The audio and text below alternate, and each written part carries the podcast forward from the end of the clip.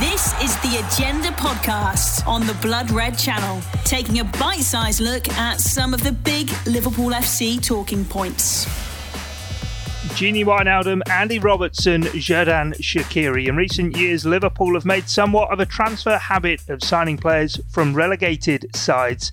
I'm Guy Clark. This is the agenda here on the Blood Red channel as we look back on the Reds' previous signings from relegated sides, some of which have been more successful than others. Joining me to look back on such deals is our Blood Red writer, Matt Addison. Matt, how are you keeping?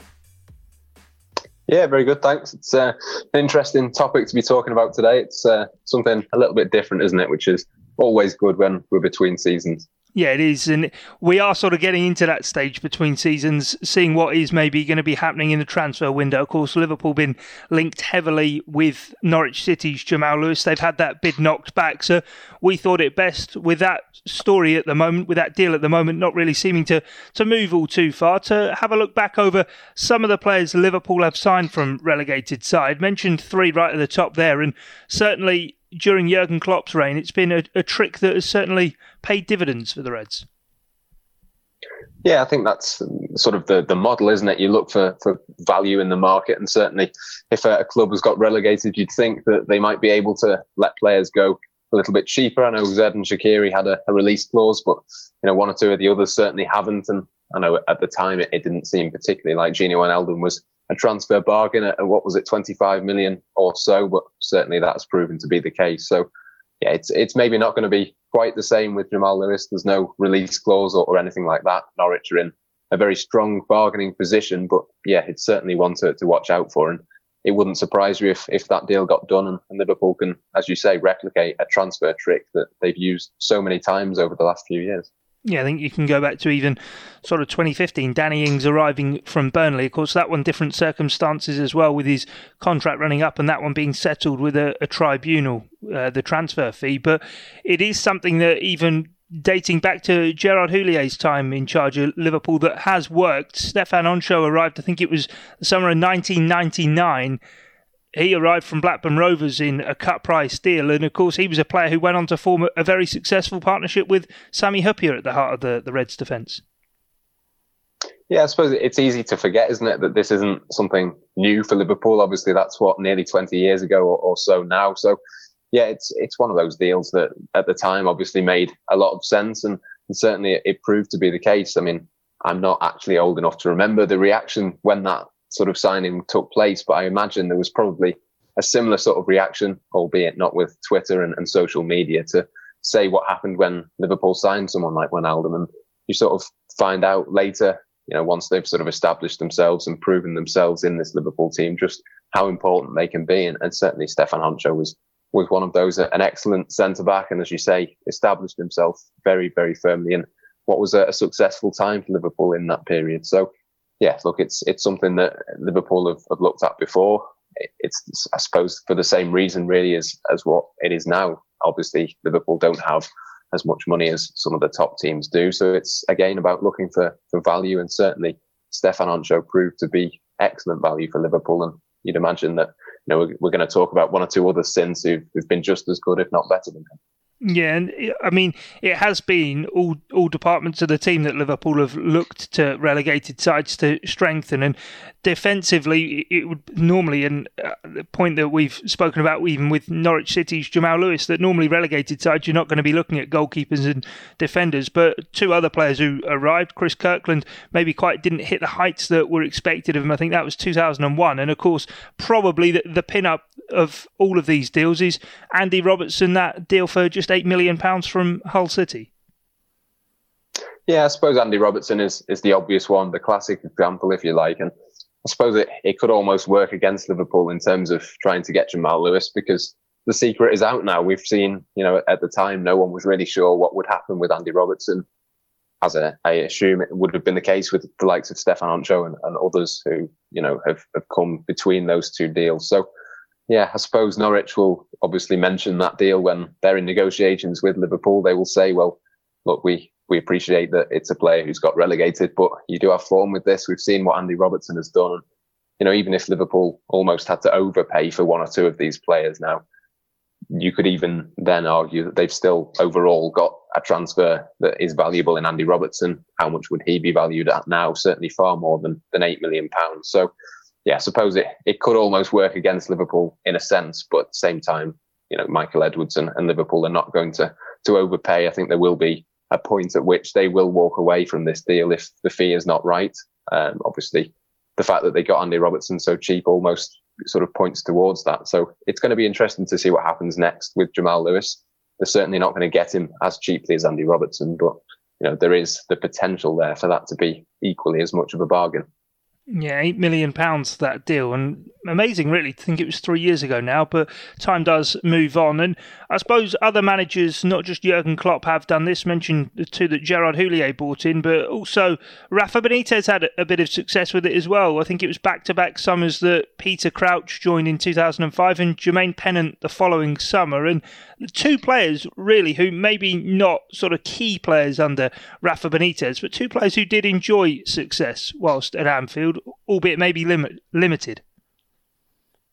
Yeah, two sort of very good, solid footballers in, in, a Liverpool team at the time, which was obviously progressing under Rafa Benitez. Peter Crouch, in particular, was was very effective. I know it took him a long time to get that first goal, but actually he had you know, a, a, very successful period at Liverpool. And I know since he's left and, and, since he's retired, certainly he's spoken about how he wished he'd stayed at, at Liverpool longer and, and, he sort of had the opportunity to do so, but, but wanted to go and play regular minutes elsewhere. So, yeah, I mean, you look at, the, at him, at Jermaine Pennant as well. I think there was obvious inconsistencies in his game, but, you know, at his best, he was an excellent footballer for Liverpool, played in the Champions League and, and lots and lots of big games for, for Liverpool at that time yeah, I suppose it, it's easy to to sort of forget what happened with him at Liverpool because of what happened afterwards and the sort of decline that we saw of him. But yeah, certainly at the time he was another one who, who was brought in for really a bargain fee and, and and played a huge role for Liverpool at that time. So yeah, I suppose it, it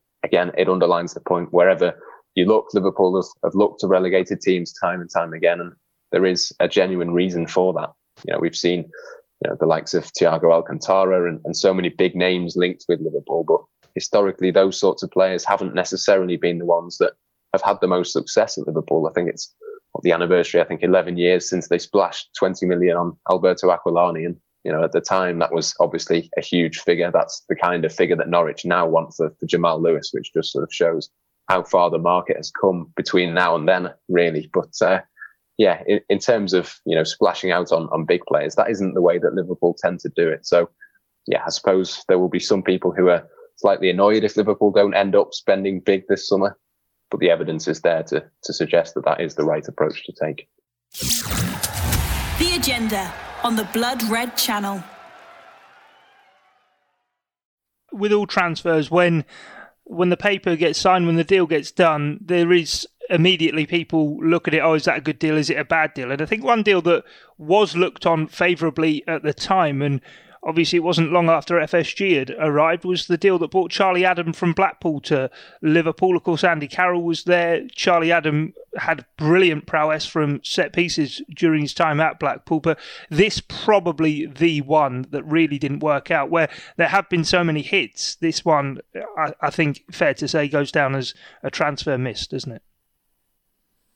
Yeah, it does. Uh, uh, I suppose Liverpool almost got drawn in on that occasion. It was obviously off the back of an exceptional season for Blackpool, and obviously they ended up getting relegated. But Charlie Adam was the, the sort of big star in that side, and I suppose it's a transfer that wouldn't necessarily happen now because you know we've seen obviously bigger and, and probably more prominent players than Jamal Lewis. You know, even for, for Norwich, someone like Todd Cantwell or someone like that is probably almost a, a bigger name and, and, a more exciting um, sort of enticing signing for, for some of the Premier League clubs, but that's not the one that Liverpool are going for. They're going for a player who maybe isn't the most fashionable or, or isn't the most wanted player in that team. It's not, you know, obviously as well. Uh, Charlie Adam was not a data signing. He was not somebody who they'd scouted extensively in the same way that they do now. So, yeah, I suppose the the Charlie Adam deal was one that didn't quite work out for Liverpool. But again, you know, it, it was only what seven or eight million pounds that that it cost to bring him in